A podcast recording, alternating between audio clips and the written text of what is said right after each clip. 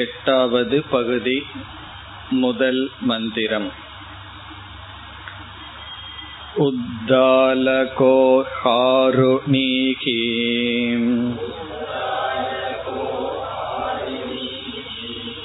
श्वेतकेतुम् पुत्रम् उवाच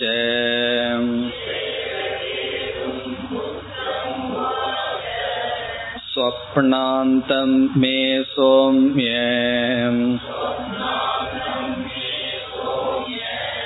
विजानीहि इति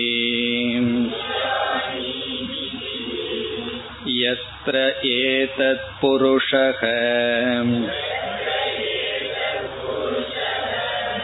स्वपिति नाम सदा सौम्यतदा सम्पन्नो भवति स्वम् अपीतो भवति तस्मात् एनम् स्वपिति इति आचक्षते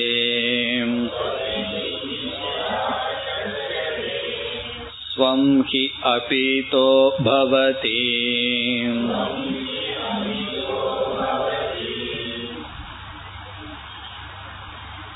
எட்டாவது பகுதியிலிருந்து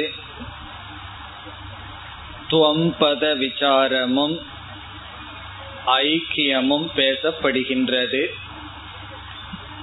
இதுவரை ஈஸ்வர விசாரம் நடைபெற்றது. அந்த ஈஸ்வர தத்துவத்திற்கு சத் என்ற பெயர் கொடுக்கப்பட்டது. ஆகவே இதை நாம் சத் வித்யா என்று அழைத்தோம். சதேவ சௌமிய இதமக்ர ஆசித் என்பதுதான் பிரதிஜை. அந்த சத் நிர்குண ரூபமாகவும் அதே சத் சகுண ரூபமாகவும் கூறப்பட்டது. சகுண ஈஸ்வரனுக்கும் சத் என்ற பெயர் நிர்குண ஈஸ்வரனுக்கும் சத் என்ற பெயர் கொடுக்கப்பட்டு அந்த சத் அனைத்துக்கும் காரணம் என்றெல்லாம் கூறி அந்த சத்து தான் மூலம் என்று ஈஸ்வர விசாரம் பிரதானமாக நடைபெற்றது. இனி ஜீவ விசாரத்திற்குள் நாம் வருகின்றோம். ஜீவ விசாரம் என்பது அல்லது தொம்பத விசாரம் என்பது நான் என்று நாம் பயன்படுத்துகின்ற சொல்லை பற்றிய விசாரம். ஆகவே அகம் விசாரம் என்றும் கூறலாம். எப்பொழுதெல்லாம் நான் நான் என்று சொல்லிக் கொண்டிருக்கின்றோமோ அந்த நான் என்ற சொல்லினுடைய அர்த்தம் என்ன என்ற விசாரம். ஈஸ்வர விசாரத்தில் நாம் காரண காரிய தத்துவத்தை அல்லது காரண காரிய நியாயத்தை பயன்படுத்துவோம். ஜீவனுடைய விசாரத்தில் நாம் பலவிதமான நியாயங்களை பின்பற்றுவோம். அதையெல்லாம் சென்ற வகுப்பில் பார்த்தோம். திருக் திருஷ்ய விவேகம் முதலில் வருவது பிறகு அவஸ்தாத்ரய விவேகம் பஞ்சகோஷ விவேகம் ஷரீரத்ரய விவேகம் இப்படியெல்லாம் பின்பற்றுவோம் என்று நாம் பார்த்தோம். இதில் ஏதாவது ஒரு விசார மார்க்கத்தை எடுத்துக்கொண்டு ஜீவனுடைய சுரூபத்தை ஆராய்ச்சி செய்வது வழக்கம். ஒவ்வொரு உபனிஷத் ஒவ்வொரு மார்க்கத்தை எடுத்துக்கொள்ளும். மாண்டூக்கிய உபனிஷத்தில் நாம் அவஸ்தைகளை எடுத்து விசாரம் செய்து ஜீவனுடைய சுரூபத்தை பார்த்தோம்.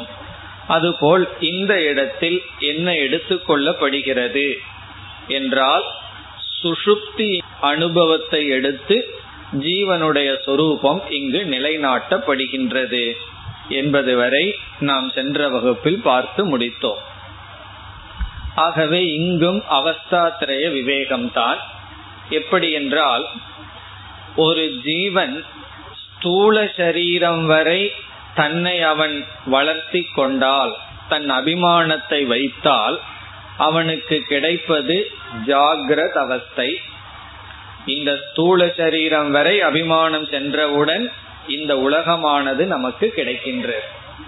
இந்த உலகம் நமக்கு கிடைக்க வேண்டும் என்றால் ஸ்தூல சரீரம் வரை நான் என்ற அபிமானம் செல்ல வேண்டும்.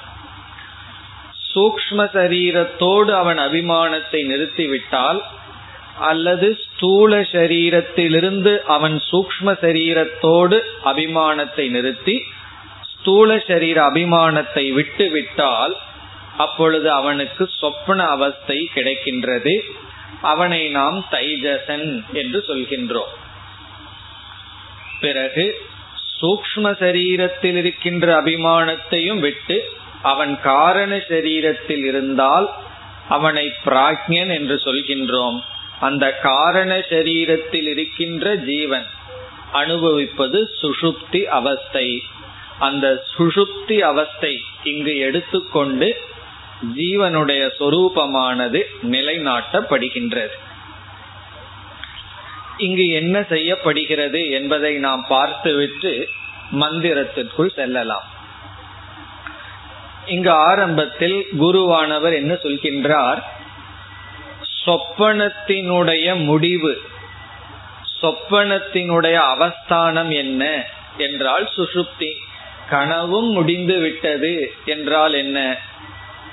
விழித்து கொண்டிருந்த நான் கனவுக்குள் சென்றேன் கனவையும் முடித்து விட்டேன் என்றால் ஆழ்ந்த உறக்கத்துக்கு சென்றுள்ளோம். இவ்விதம் கனவினுடைய முடிவாக வருகின்ற ஆழ்ந்த உறக்கத்தை பற்றி நான் விளக்கப் போகிறேன் என்று ஆரம்பத்திலேயே பிரதிஜை செய்து இங்கு விளக்கம் கொடுக்கின்றார். இங்கு என்ன விளக்கம் வருகின்றது என்றால் இந்த முதல் மந்திரத்தில் உண்மையில் ஒரு ஜீவன் சுஷுப்தி அதாவது ஆழ்ந்த உறக்கம் என்ற அவஸ்தைக்கு செல்லும் பொழுது அவன் காரண சரீரத்துக்கு செல்கின்றான். ஒரு ஜீவன் ஆழ்ந்த உறக்கத்திற்கு செல்கின்றான். காரண சரீரத்தை அடைகின்றான். காரண சரீரத்துக்கு செல்கின்றான் என்பதுதான் சாதாரணமான பொருள். மற்ற எல்லா இடங்களிலும் ஒரு ஜீவன் ஆழ்ந்த உறக்கத்திற்கு செல்கின்றான் என்றால் அவன் காரண சரீரத்தில் இருக்கின்றான். காரண சரீரத்திற்கு சென்றுள்ளான். பிறகு ஒரு ஜீவன் சொப்பனத்தை காண்கின்றான் என்றால் அவன் சூக்ம சரீரத்திற்கு சென்றுள்ளான். பிரபஞ்சத்தை ஜாகிரத அவஸ்தையை அனுபவிக்கின்றான் என்றால் ஸ்தூல சரீரத்திற்கு வந்துள்ளான். இதுதான் பொருள். இப்பொழுது இங்கு ஜாகிரத அவஸ்தையை பற்றியோ சொப்பன அவஸ்தையை பற்றியோ விசாரம் கிடையாது. ஆழ்ந்த உறக்கத்தை பற்றிய விசாரம். இப்போ உபனிஷத் இந்த இடத்தில் என்ன சொல்கின்றது? ஒரு ஜீவன் சுஷுப்திக்கு போகும் பொழுது காரண சரீரத்துக்கு செல்கின்றான் என்று சொல்வதற்கு பதிலாக சத் பிரம்மனிடம் செல்கின்றான் என்று இங்கு சொல்லப்படுகின்ற அதாவது ஆழ்ந்த உறக்கத்தில் ஜீவன் பிரம்மத்தை அடைகின்றான். ஆழ்ந்த உறக்கத்தில் ஜீவன் பிரம்ம பிராப்தி ஜீவனுக்கு பிரம்ம பிராப்தி ஏற்படுகின்றது என்று இந்த மந்திரத்தில் உபனிஷத் கூறுகிறது. சாதாரணமா இப்படி நாம் கூற மாட்டோம். ஆழ்ந்த உறக்கம் சுஷுப்தி என்றால் அவன் காரண சரீரத்துக்கு செல்கின்றான் என்பதுதான் வழக்கம். ஆனால் இங்கு உபனிஷத் வேறொரு கோணத்தில் இவ்விதம் பேசுகின்ற. இப்ப என்ன சொல்கின்றது உபனிஷத்? ஒரு ஜீவன் ஆழ்ந்த உறக்கத்திற்கு செல்லும் பொழுது அவன் பிரம்மத்தை அடைகின்றான். சத்துடன் ஐக்கியம் ஆகின்றான் என்று சொல்லப்படுகிறது. அதுவும் இங்கு எப்படி கொடுக்கப்படுகிறது என்றால் இரண்டு படிகளில் சொல்லப்படுகின்றது.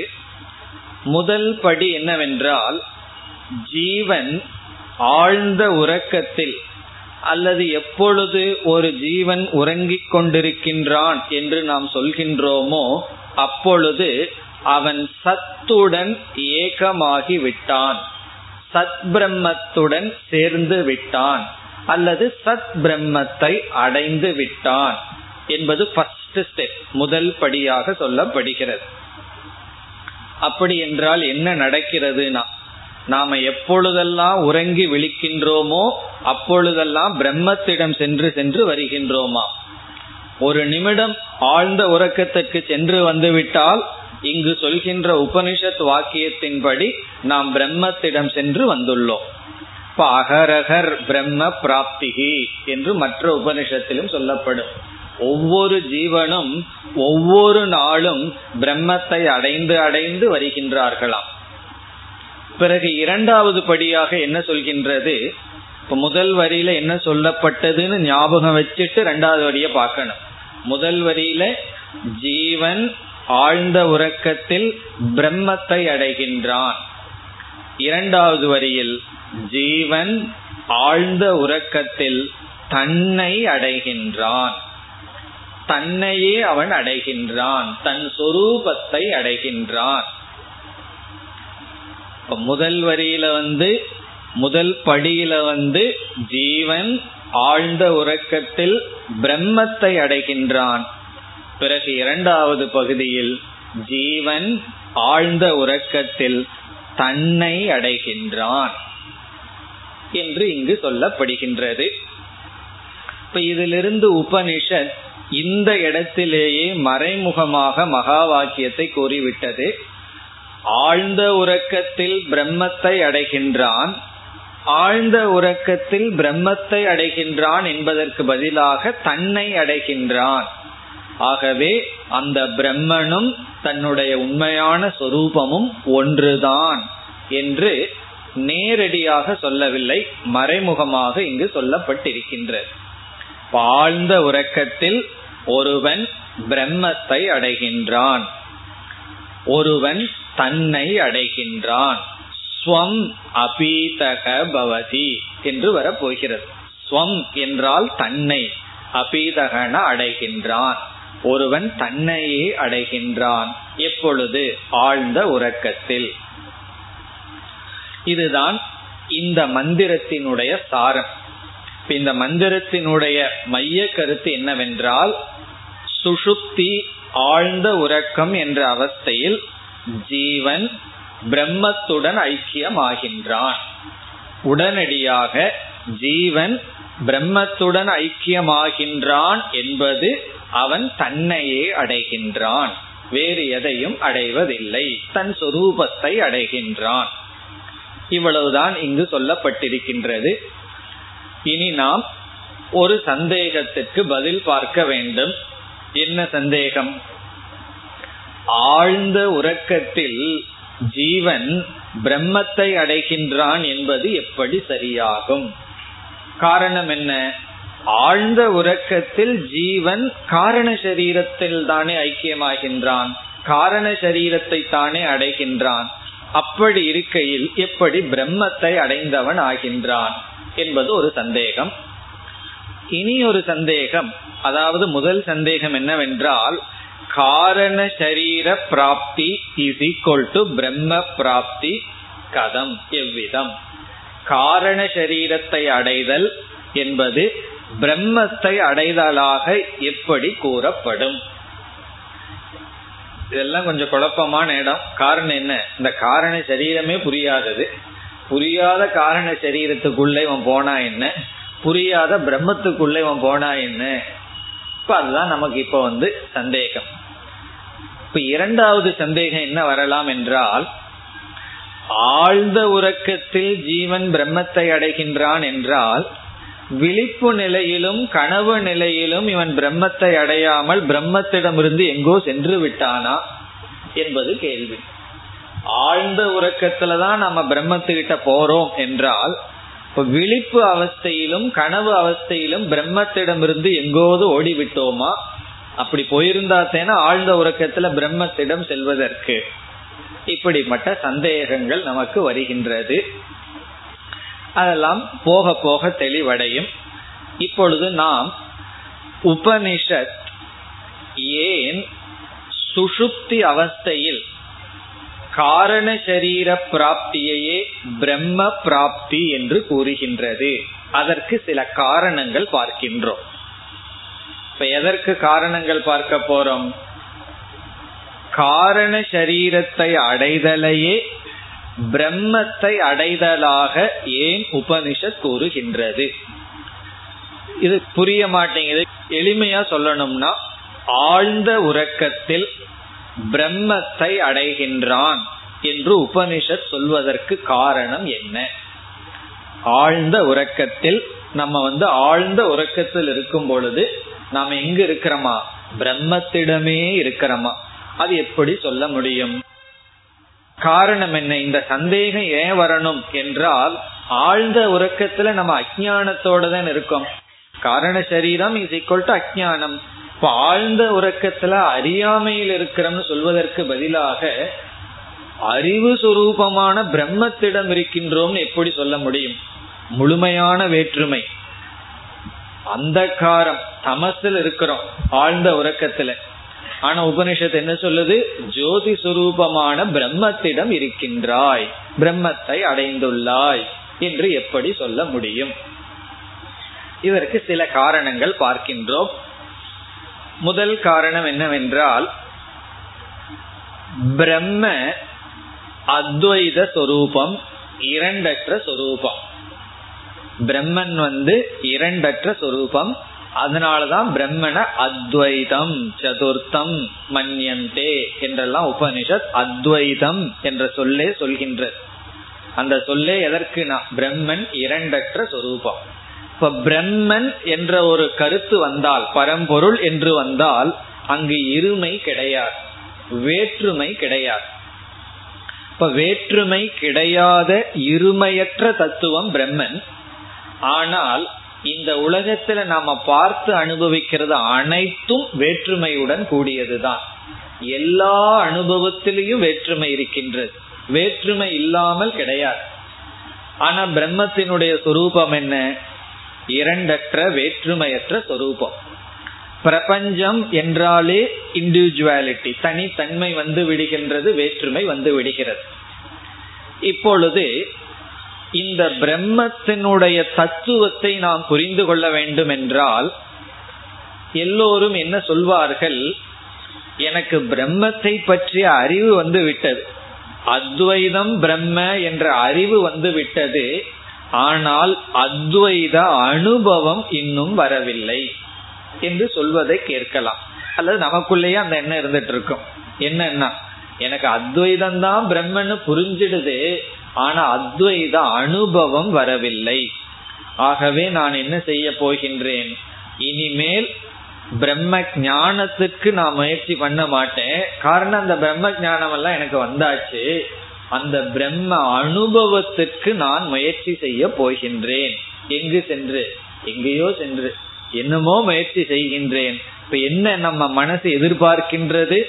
பிரம்மத்தை பற்றிய அறிவு வந்தாலும் பிரம்மத்தை பற்றிய அனுபவத்தை மனம் எதிர்பார்க்கின்றது.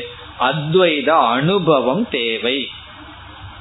இது வந்து பாமரர்கள் செய்கின்ற தவறு அல்ல பெரிய பெரிய தத்துவவாதிகள் செய்கின்ற தவறு. இந்த யோக சாஸ்திரத்திலேயே அந்த யோகத்தை பின்பற்றுபவர்களே என்ன சொல்கிறார்கள்? அத்வைத அனுபவத்துக்காக யோகாபியாசம் செய்ய வேண்டும். துவைத அனுபவம் இருக்கும் வரை மோட்சம் இல்லை நீ உண்மையை உணரவில்லை. ஆகவே அத்வைத அனுபவத்திற்கு முயற்சி செய்ய வேண்டும் என்று நினைத்து கொண்டிருக்கின்றோம். இங்கு உபனிஷத் சொல்கின்றது அத்வைத அனுபவம் உனக்கு வேண்டுமென்றால் அது சுஷுப்தி. ஆழ்ந்த உறக்கம் என்பது அத்வைத அனுபவத்திற்கு உதாகரணம். ஆழ்ந்த உறக்கத்துல என்ன இருக்கு நமக்கு? அத்வைத அனுபவம். எந்த விதமான பேதமும் இல்லை. ஆனாலும் அனுபவம் நடந்து கொண்டு இருக்கின்ற ரொம்ப சூக்மமான கருத்து இந்த இடத்துல நம்ம சொல்ற அதாவது எல்லா அனுபவத்திலும் பேதம் இருக்கின்றது. வேற்றுமை இருக்கின்றது. அனுபவம் என்றால வேற்றுமை வந்து விடுகிறது. முதல்ல என்ன வேற்றுமை வருகிறது? நான் அனுபவிப்பவன் இது அனுபவிக்கப்படும் பொருள் இதை இப்பொழுது நான் அனுபவித்துக் கொண்டிருக்கின்றேன் என்று ஒவ்வொரு அனுபவமும் பேதத்துடன் கூடியது. ஆனால் ஆழ்ந்த உறக்கத்தில் அனுபவம் இருக்கின்றது பேதம் இல்லை. எப்படின்னா ஆழ்ந்த உறக்கத்துல அனுபவம் இருக்குன்னு எப்படி சொல்கிறீர்கள்? அந்த நேரத்துல சொல்ல முடியாது. சொன்னோம்னா நம்ம ஆழ்ந்த உறக்கத்துல இல்லைன்னு அர்த்தம். பிறகு விழித்ததற்கு பிறகு எனக்கு எந்த விதமான பேதமும் இல்லாமல் நான் எதையும் அறியாமல் தனித்தன்மையை இழந்து ஆனந்தமாக உறங்கினேன் என்று நாம் என்ன செய்கின்றோம்? ஞாபகப்படுத்துகின்றோம். எதைய ஞாபகப்படுத்த முடியும்? எதைய அனுபவிச்சமோ அதைத்தான் ஞாபகப்படுத்த முடியும். இப்ப ஒருவரிடம் அமெரிக்காவை பத்தி நீங்க ஞாபகப்படுத்துங்கன்னா அவர் நான் சொல்றேன் நான் போனதே இல்லையே என்ன பரவாயில்ல ஞாபகப்படுத்துங்கன்னா எப்படி ஞாபகப்படுத்துறது? ஒரு இடத்துக்கு போய் அதை அனுபவிச்சாதான் அதை மீண்டும் ஞாபகப்படுத்த முடியும். அப்படி நாம் வேற்றுமையற்ற அத்வைத அனுபவத்தை எங்கு அனுபவித்தோம்? ஆழ்ந்த உறக்கத்தில் அனுபவித்தோம். பிறகு விழித்ததற்கு பிறகுதான் வேற்றுமை வருகின்றது. ஆகவே பிரம்ம அனுபவம் எல்லாருக்கும் இருக்கின்றது பிரம்ம அனுபவம் என்னன்னா ஆழ்ந்த உறக்கம்தான் அத்வைத அனுபவம். பிறகு நமக்கு எது இல்லை? அத்வைத ஞானம் இல்லை. அத்வைத அனுபவம் நமக்கு இருக்கின்றது. காரணம் என்ன? என்றால் ஆழ்ந்த உறக்கத்தில் எந்த வேற்றுமையும் இல்லை. ஆனால் அனுபவம் நடைபெற்றது. கனவை நாம் எதற்கு உதாரணமாக சொல்லுவோம்? ஒரே ஒரு வஸ்து நிமித்த காரணமாகவும் உபாதான காரணமாகவும் இருப்பதற்கு கனவை போல நல்ல உதாகரணம் எதுவும் இல்லை. கனவு எப்படி நமக்கு உதவி செய்கின்றது? ஒரே ஒரு தத்துவம் உபாதானமாகவும் நிமித்தமாகவும் எப்படி இருக்கின்றதோ அதற்கு எக்ஸாம்பிள் உதாகரணம். ஆழ்ந்த உறக்கம் பிரம்ம அனுபவத்திற்கு உதாகரணம்.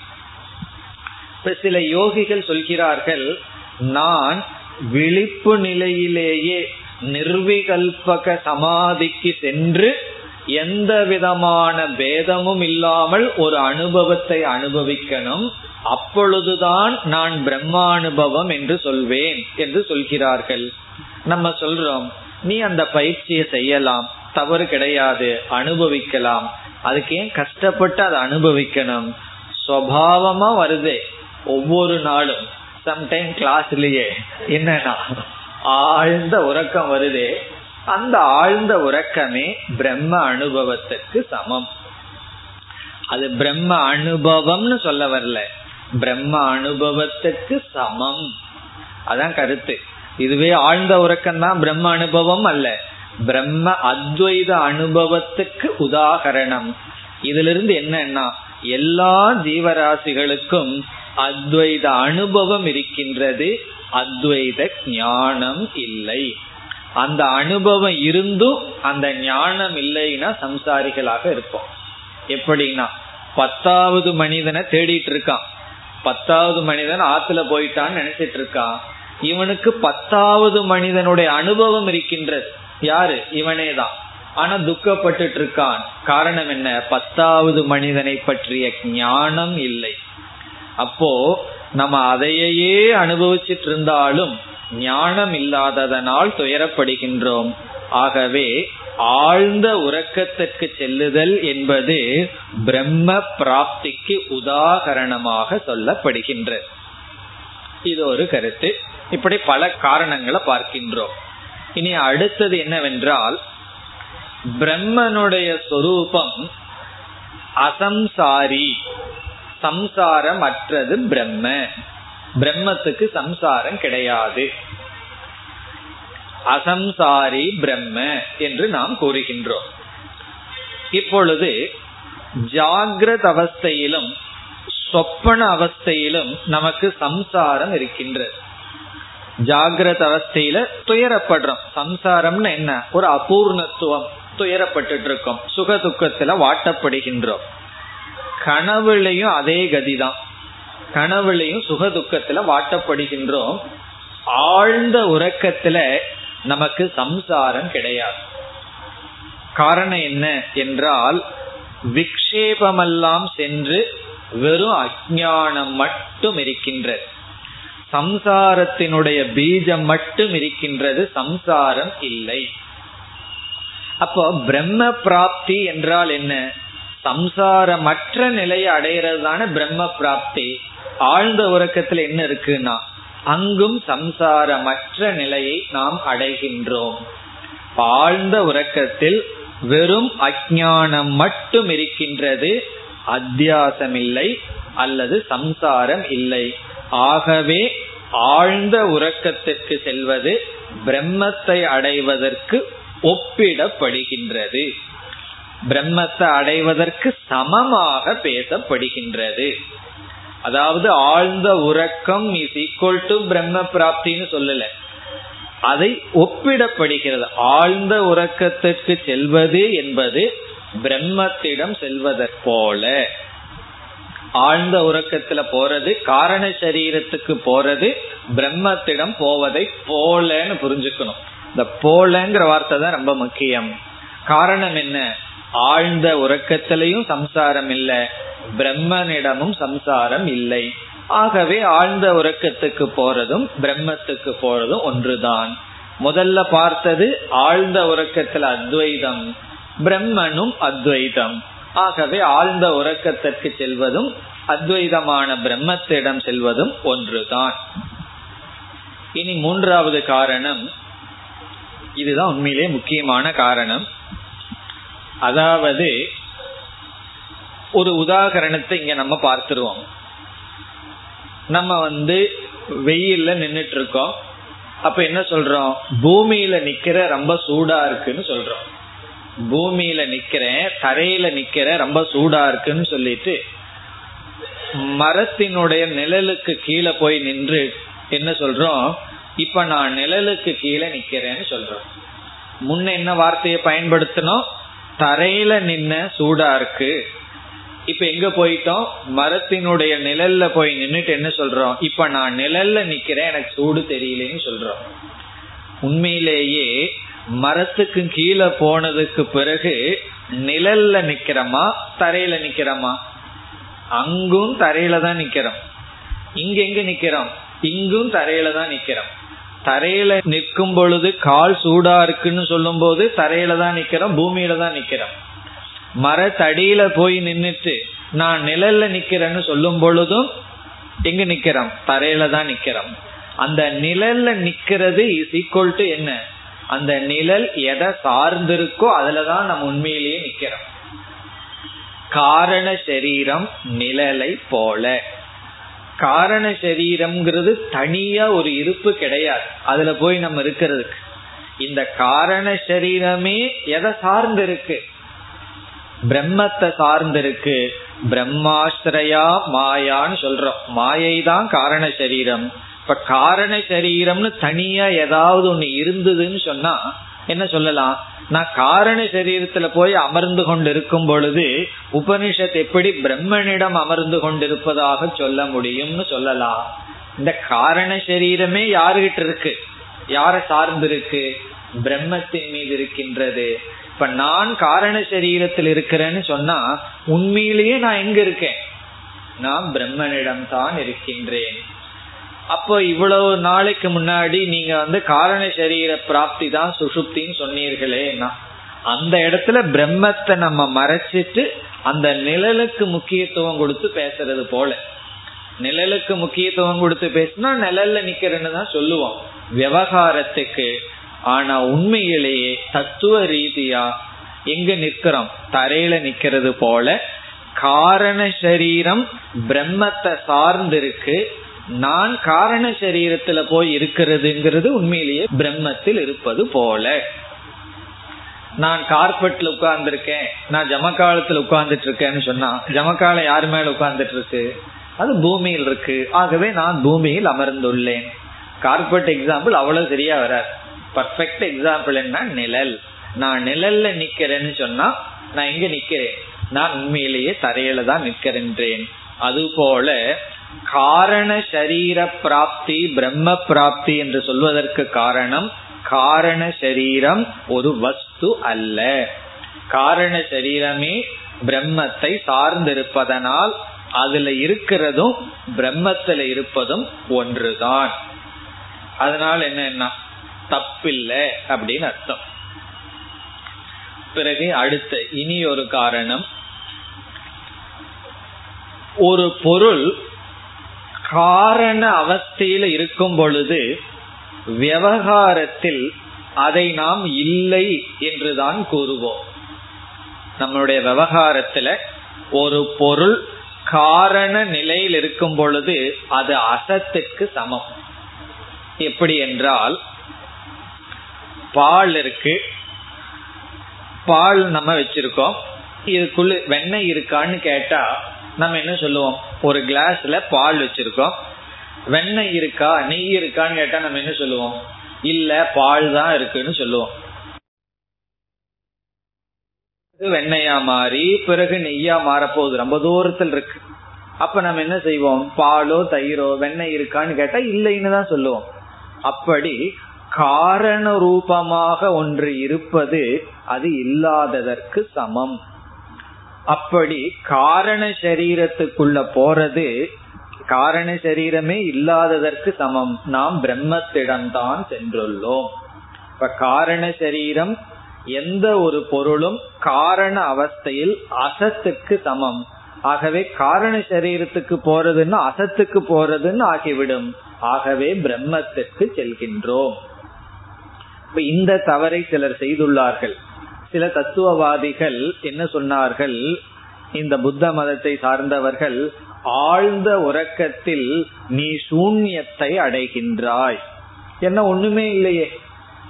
காரணம் என்ன? காரண ரூபமா இருக்கிறது இல்லாததற்கு சமம். ஆகவே சூன்யவாதி சொல்லிட்டான் ஆழ்ந்த உறக்கத்துல சூன்யம்தான் இருக்கு.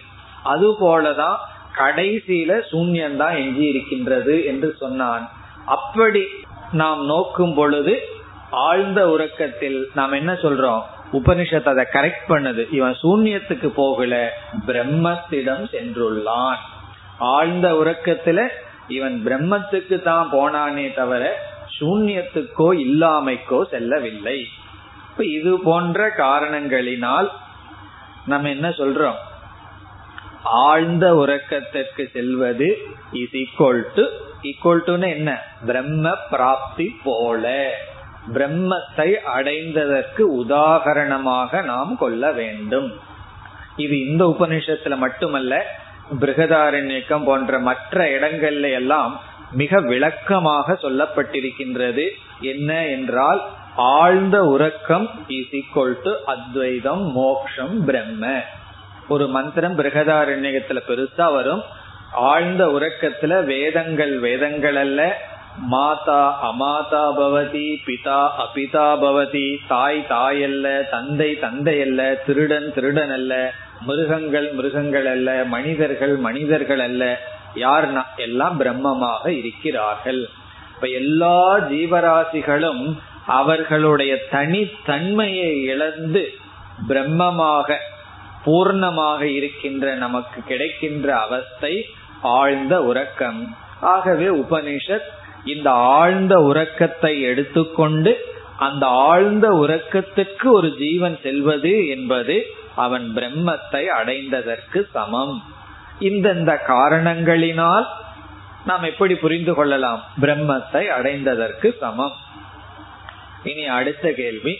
இப்ப ஆழ்ந்த உறக்கத்திற்கு செல்வதே மோக்ஷமா என்பது கேள்வி. நம்ம என்ன சொல்லுவோம்? நீங்களே என்ன சொல்லி விடுவீர்கள் அது மோக்ஷம் அல்ல காரணம் அஜானத்துடன் இவன் சென்றுள்ளான். அஜானத்துடன் திரும்பி வருவான். இந்த ஜீவன் எப்படி ஆழ்ந்த உறக்கத்துக்குள்ள போனானோ அப்படியே திரும்பி வருவான். ஞானி ஆழ்ந்த உறக்கத்துக்குள்ள போனாலும் அஜானி ஆழ்ந்த உறக்கத்துக்குள்ள போனாலும் அந்த உறக்கத்துல ரெண்டு பேர்த்துக்கும் பேதம் இல்லை ஆனா எழுந்து வரும்பொழுது ஞானி ஞானியா வருவான். அஜானி அஜானியாக வருவான். ஆகவே அனைத்துக்கும் சமரசமா இருக்கிற ஒரே ஒரு இடம் என்ன? இந்த உலகத்துல சுடுகாடுன்னு சொல்லுவார்கள். எல்லாத்துக்கும் ஒரே ஒரு இடம் சுடுகாடு. அதே போல நமக்குள்ள எல்லாத்துக்கும் ஒரே ஒரு இடம் ஆழ்ந்த உறக்கம். ஜாகிரத் சொப்பனத்துலதான் நமக்கு பேதங்கள் எல்லாம் இருக்கின்றது. ஆகவே பேதமற்ற இந்த ஒரு அனுபவத்தை எடுத்துக்கொண்டு உபனிஷத் என்ன சொல்கின்றது? ஒரு ஜீவன் ஆழ்ந்த உறக்கத்தில் பிரம்மத்தை அடைகின்றான். நமக்கு நேரம் இல்லை இதையெல்லாம் சிந்திக்கிறதுக்கு காரணம் என்ன? தூங்கிட்டே இருந்துடுறோம். இப்ப என்ன பண்ணணும்? கொஞ்சம் விழிச்சு அந்த தூக்கத்தை சிந்திக்கணும். இப்ப தூக்கத்தை பத்தி சிந்திக்கணும்னா தூங்கக்கூடாது. இப்ப தூங்காம என்ன பண்ணணும்னா கொஞ்சம் விழிப்பு நிலையில இருந்து இந்த தூக்கத்துக்கு நான் போயிட்டு போயிட்டு வந்துட்டு இருக்கிறேனே பிரம்மத்தை கிட்ட போனதுனாலதான் வர்றதுக்கு யாருக்கு அவ்வளவு விருப்பம் இருக்கிறது இல்லை. எவ்வளவு கஷ்டப்பட்டு வர்றோம். காரணம் என்ன? நம்முடைய சுரூபத்துக்கு போயிட்டோம். நம்மையே அடைஞ்சிட்டு தூக்கத்திலிருந்து வெளியே வர்றது என்பது நம்மை நாம் இழப்பது.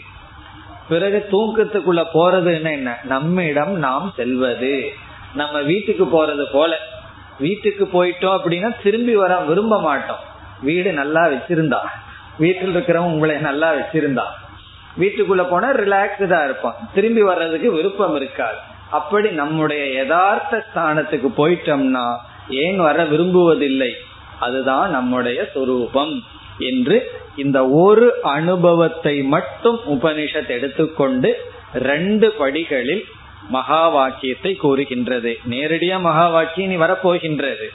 ஒரே ஒரு அனுபவத்துல என்ன ஆழ்ந்த உறக்கத்தை எடுத்துட்டு இந்த ஆழ்ந்த உறக்கத்துக்கு ஜீவன் செல்வது என்பது அவன் பிரம்மத்திடம் செல்கின்றான். பிறகு உடனே உபனிஷத் சொல்லுது அது பிரம்மத்திடம் செல்கின்றான்னா என்ன அர்த்தம்னா அவன் அவனிடம் செல்கின்றான். அவன் அவனுடைய யதார்த்த நிலைக்கு செல்கின்றான். பேதமற்ற நிலைக்கு செல்கின்றான். அத்வைத நிலைக்கு அவன் செல்கின்றான். தனி தன்மையை இழந்து விடுகின்றான். தன்னை இழந்தால் தன் நாமம் கெட்டால் தலைப்பட்டால் நங்கை தலைவன் தாளேன் எல்லாம் பாடுவார்கள். அதனுடைய அர்த்தம் என்னன்னா தன்னை இழப்பது தன் நாமம் கெடுதல். நாமம் கெடுதல்னா பேரை கெடுத்துக்கிறான்னு அர்த்தம் கிடையாது. நாமத்தை எல்லாம் கெடுத்து போட்டான். பேரை கெடுத்துக்கிறான்னு அர்த்தம் அல்ல.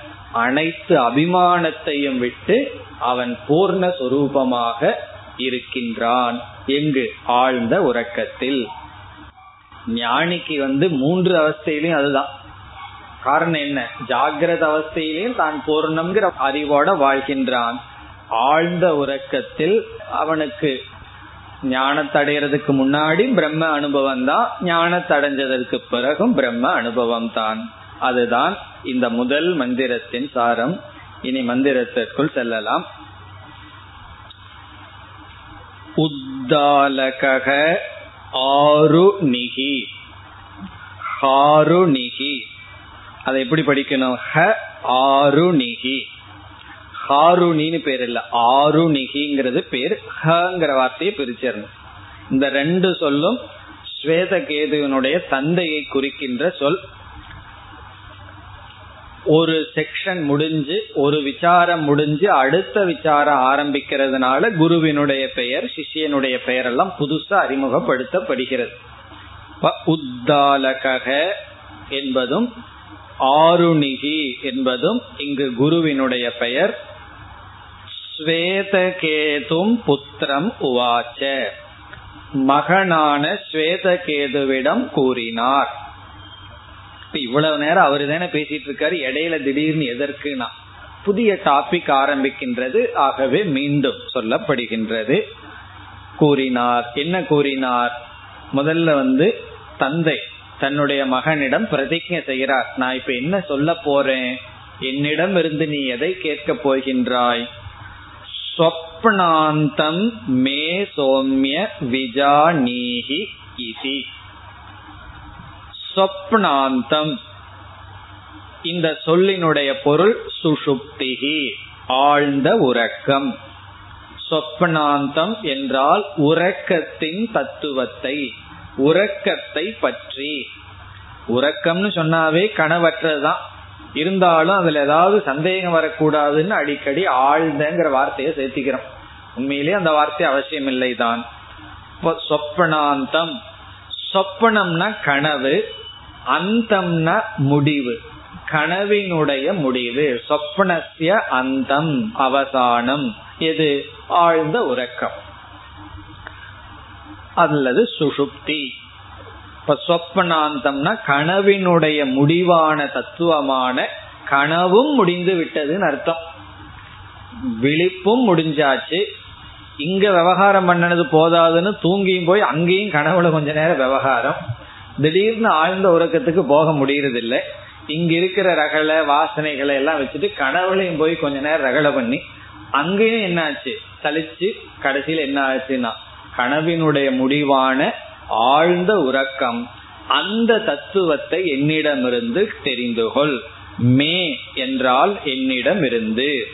மம வச்சனார் என்னுடைய உபதேசத்திலிருந்து சோம்ய பிரியமானவனே விஜானீகி நீ அறிந்துகொள். நீ என்ன செய்வாயாக?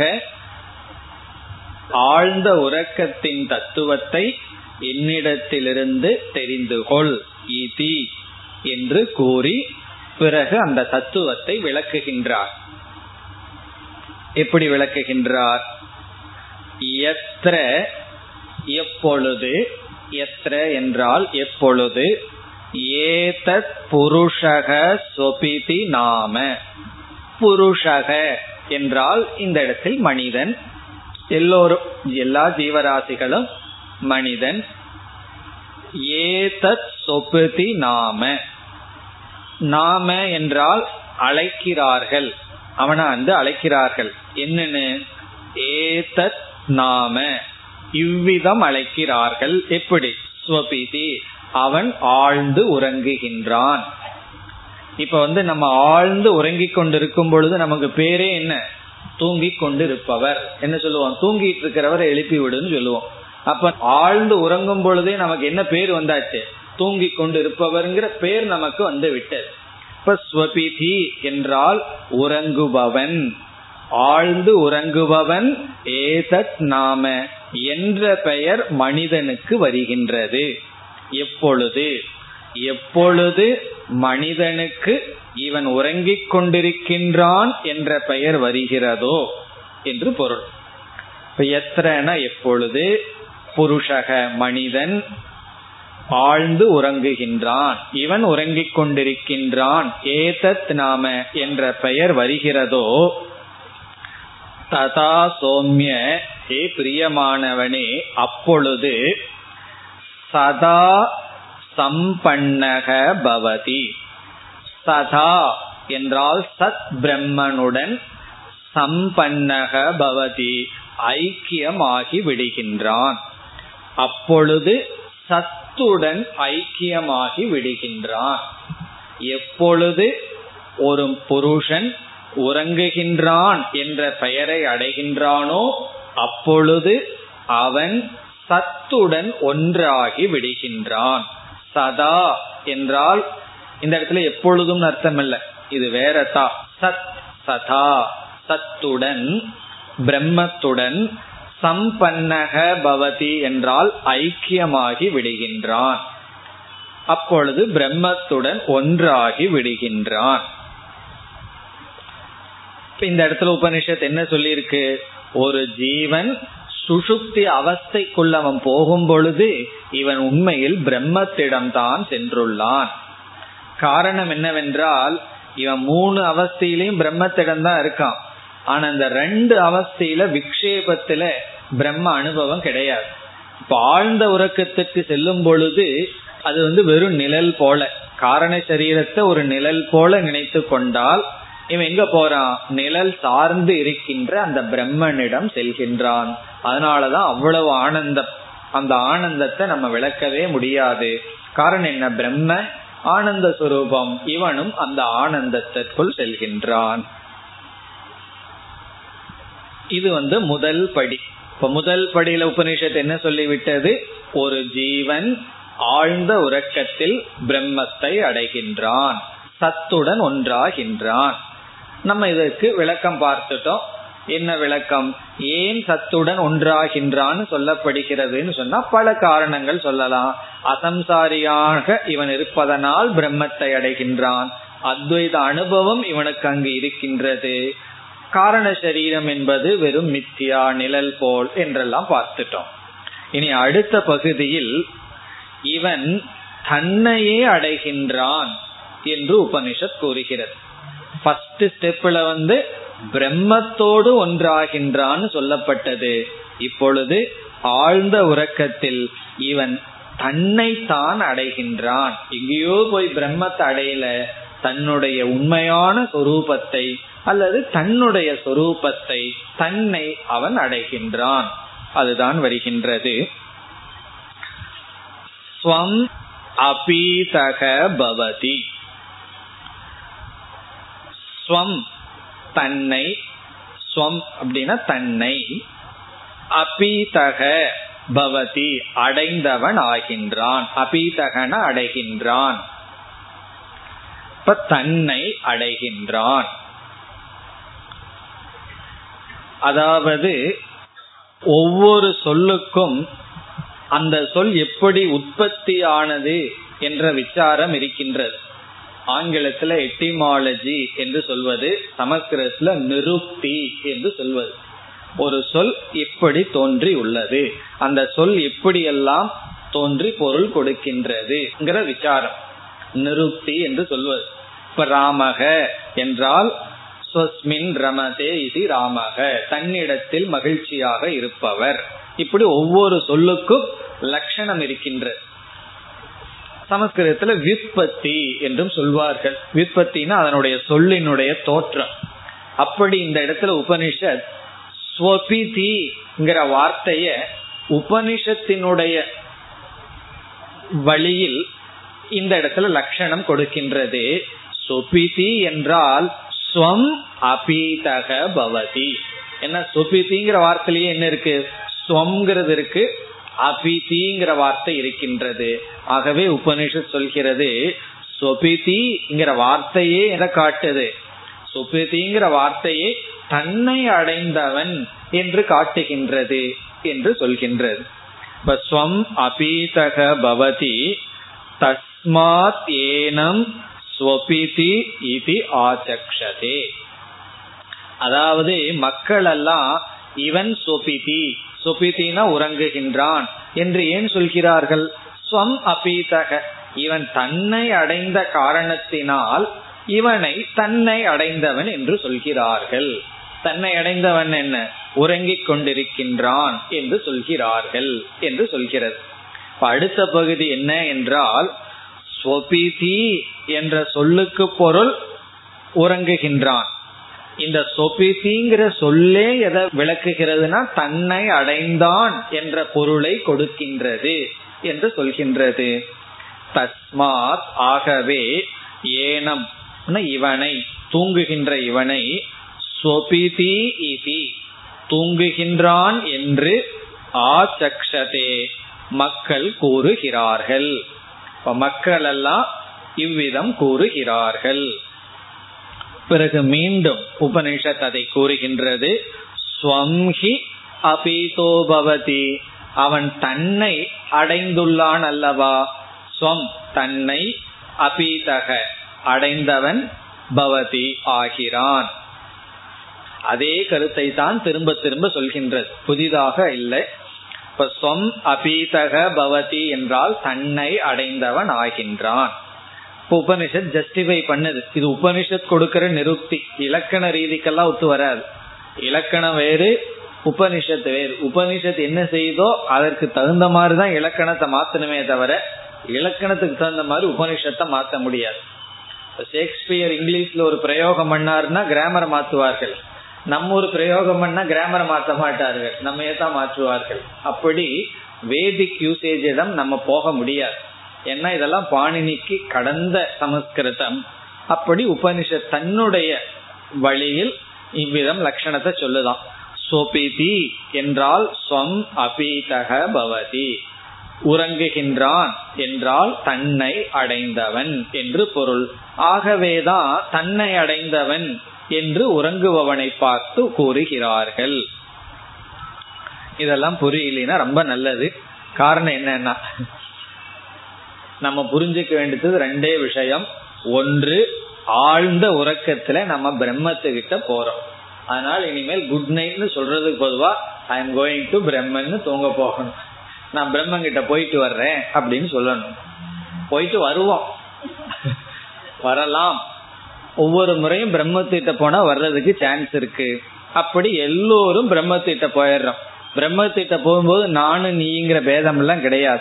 அதனாலதான் எல்லோருக்கும் ஆழ்ந்த உறக்கத்தை பகவான் சமமா வச்சிருக்கார். யார் வேணாலும் சொல்ல வாழ்க்கையில நான் ரொம்ப கஷ்டப்பட்டு இருக்கேன் அப்படின்னு எல்லாம் ஆழ்ந்த உறக்கத்தை வச்சு எல்லாம் பகவான் காம்ப்ரமைஸ் பண்ணிட்டார். ஆழ்ந்த உறக்கத்துக்குள்ள போகும் பொழுதும் ஒரே ஒரு ஆனந்தம் தான் என்ன மாதிரி ஆழ்ந்த உறக்கத்துக்குள்ள போனாலும் ஒரே ஆனந்தம் தான் ஏசி ரூம்குள்ள இருந்து ஆழ்ந்த உறக்கத்துக்கு போனாலும் பிளாட்ஃபார்ம்ல படுத்து ஆழ்ந்த உறக்கத்துக்கு போனாலும் எனக்கு ஏசி ரூம் ஆழ்ந்த உறக்கம் உனக்கு பிளாட்ஃபார்ம் ஆழ்ந்த உறக்கம் எல்லாம் கிடையாது. ஒரே பிரம்மத்துக்கிட்ட தான் ஒரே ஒரு ஆனந்தத்துக்கிட்ட தான் போறோம். பிறகு எதுக்கு ஏசி ரூம்னா அதுதான் மோகம். நம்ம போக போற இடம் என்னன்னா ஒரே ஒரு பிரம்மன் தான் அந்த பிரம்மன் கிட்ட போறதுங்கிறது நம்மையே நாம் அடைதல் தான் இனி இதே கருத்து தான் அடுத்த மந்திரத்திலும் வேறொரு உதாகரணத்தின் மூலமாக விளக்கப்படுகின்றது புதிதான கருத்து இல்லை இரண்டாவது மந்திரம் स यथा शकुनिः सूत्रेण प्रबद्धः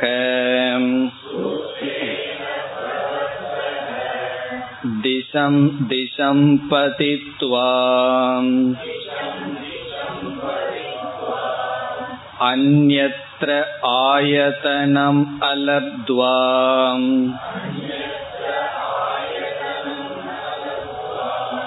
बन्धनमेव उपश्रयते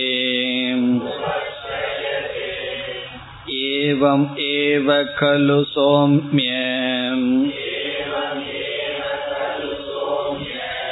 तन्मनः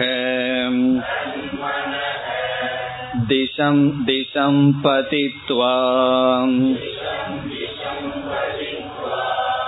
अन्यत्र आयतनम् अलब्ध्वा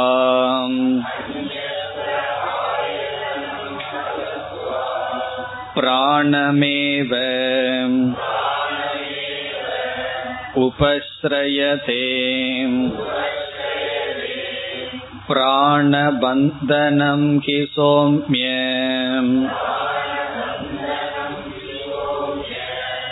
मन इति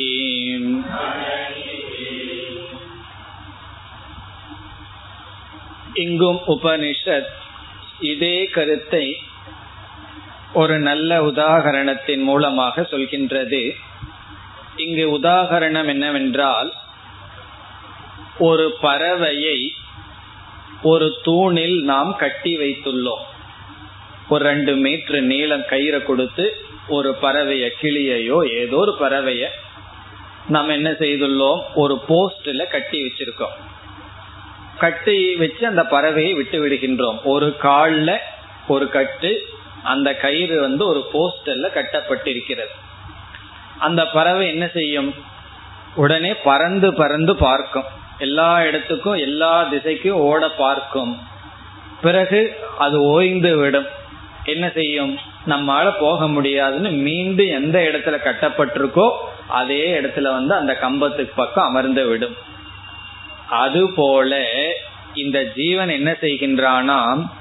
ஜாகிரத் சொப்பனம்ங்கிற ரெண்டு அவஸ்தையில தன்னுடைய சுவாவத்தை விட்டுட்டு போயிடுறான். ஜாகிரத அவஸ்தைக்கும் சொப்பன அவஸ்தைக்கும் போறது தன்னை விட்டுட்டு ஓடி ஓடி பார்க்கின்றான்.